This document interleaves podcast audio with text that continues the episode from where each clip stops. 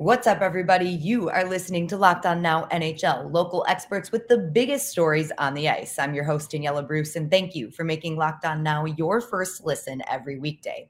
A light night in the NHL schedule did not leave us with a shortage of drama or goals. Let's start with our biggest game, a high scoring one in Philadelphia. The biggest game. The Philadelphia Flyers lost again on Monday night. Apparently, a new coach wasn't the only fix Philly needed. The losing streak is now at nine for Philadelphia, and Locked On Flyers tells us how the team looked under new leadership. Hi, this is Rachel with the Locked On Flyers podcast here with your post-game reaction to the Flyers 7 to 5 loss to the Colorado Avalanche. This was the Flyers' ninth loss in a row and the first game of the Mike Yeo head coaching era. Flyers certainly did do some good things in this game that we haven't seen much of recently. They tried to manage puck possession better with more carry ins than dump and chase style. Power play had a lot more movement to it, and I think the game overall just had a little bit more jump than we have seen from this team over the last stretch.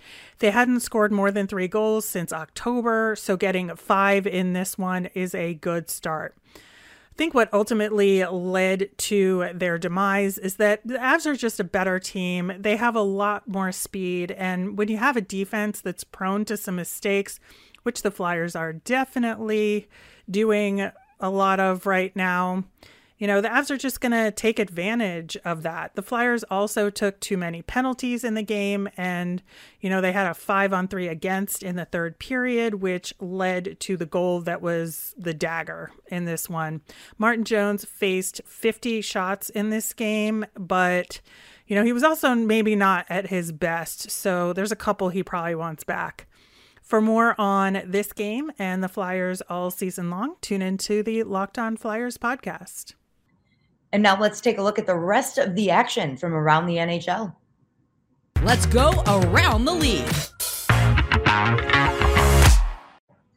The Devils scored early, but not often enough to beat the Senators at home in regulation. And once things got to a shootout, Ottawa found a way to escape New Jersey with a win. Locked on Devils was not happy post game that Jersey let this one slip away.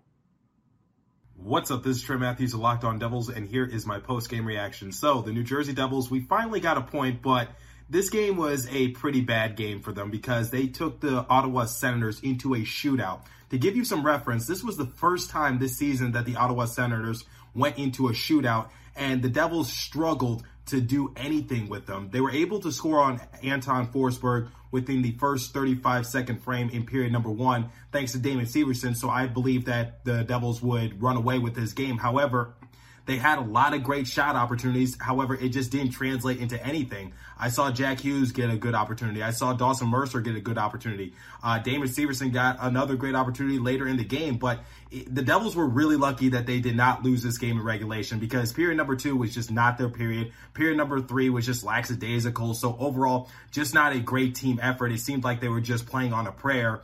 And overall, it was just not a good effort against a lowly Senators team. No disrespect, but that is not a game in which we should be sending it into a shootout, OT, whatever the case might be. That is a team we should have beaten, especially if we want to put some more points on the board. So the Devils are coming off a very tough loss against the Winnipeg Jets, who were at the time of that uh, game were uh, three positions away from uh, dead last in the Central. And then you got the Ottawa Senators, who aren't really doing that much better.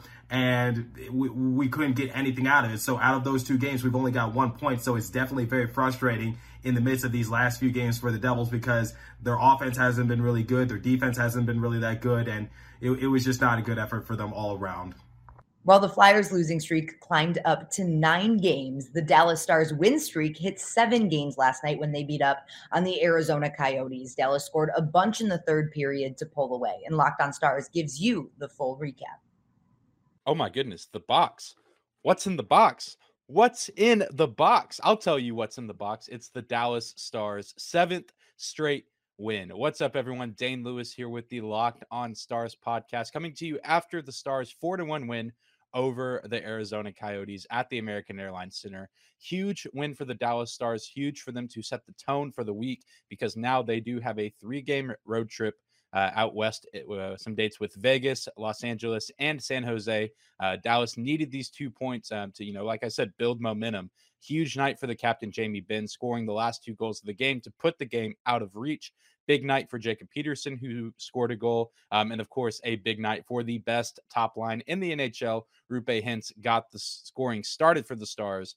Uh, and and it, I mean, it was not the prettiest win, uh, as was the case with the Stars the last matchup with the Coyotes just a few days ago. Um, but you know, the Stars will take what they can get. They found a way to close out this game despite not playing their best hockey through the first and second period, and that's huge for this team. Uh, the momentum continues to be built, uh, and we will see if the Stars can now break the franchise record of seven straight wins uh, and and prove it to eight and start making history as a team this season. Uh, and I'm excited to see how this team will compete over their next three games on the road. The Kraken debut season stayed rocky after a big loss to the Penguins, but Locked On Kraken is always staying positive as Seattle is still getting its sea legs in the NHL. Tough one tonight against the Pittsburgh Penguins at Climate Pledge Arena. My name is Erica Lindsay Ayala. I'm your host of Locked On Kraken. And as we talked about on today's episode, Monday's episode, a team that Dave Hakstol called fast and hard was too much for this Seattle Kraken team to handle. We saw that Philipp Grubauer was pulled after the first three goals in the first period. Joey Daccord went the rest of the way.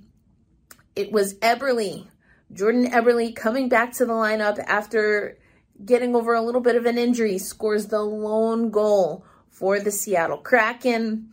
Not a great game.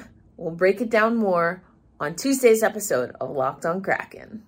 And that's a wrap for us today. Thank you for making Locked On Now your first listen every day. For more on the National Hockey League and your team, make your second listens Locked On NHL. And of course, tune into your team's local Locked On podcast. I'm Daniela Bruce, and this has been Locked On Now.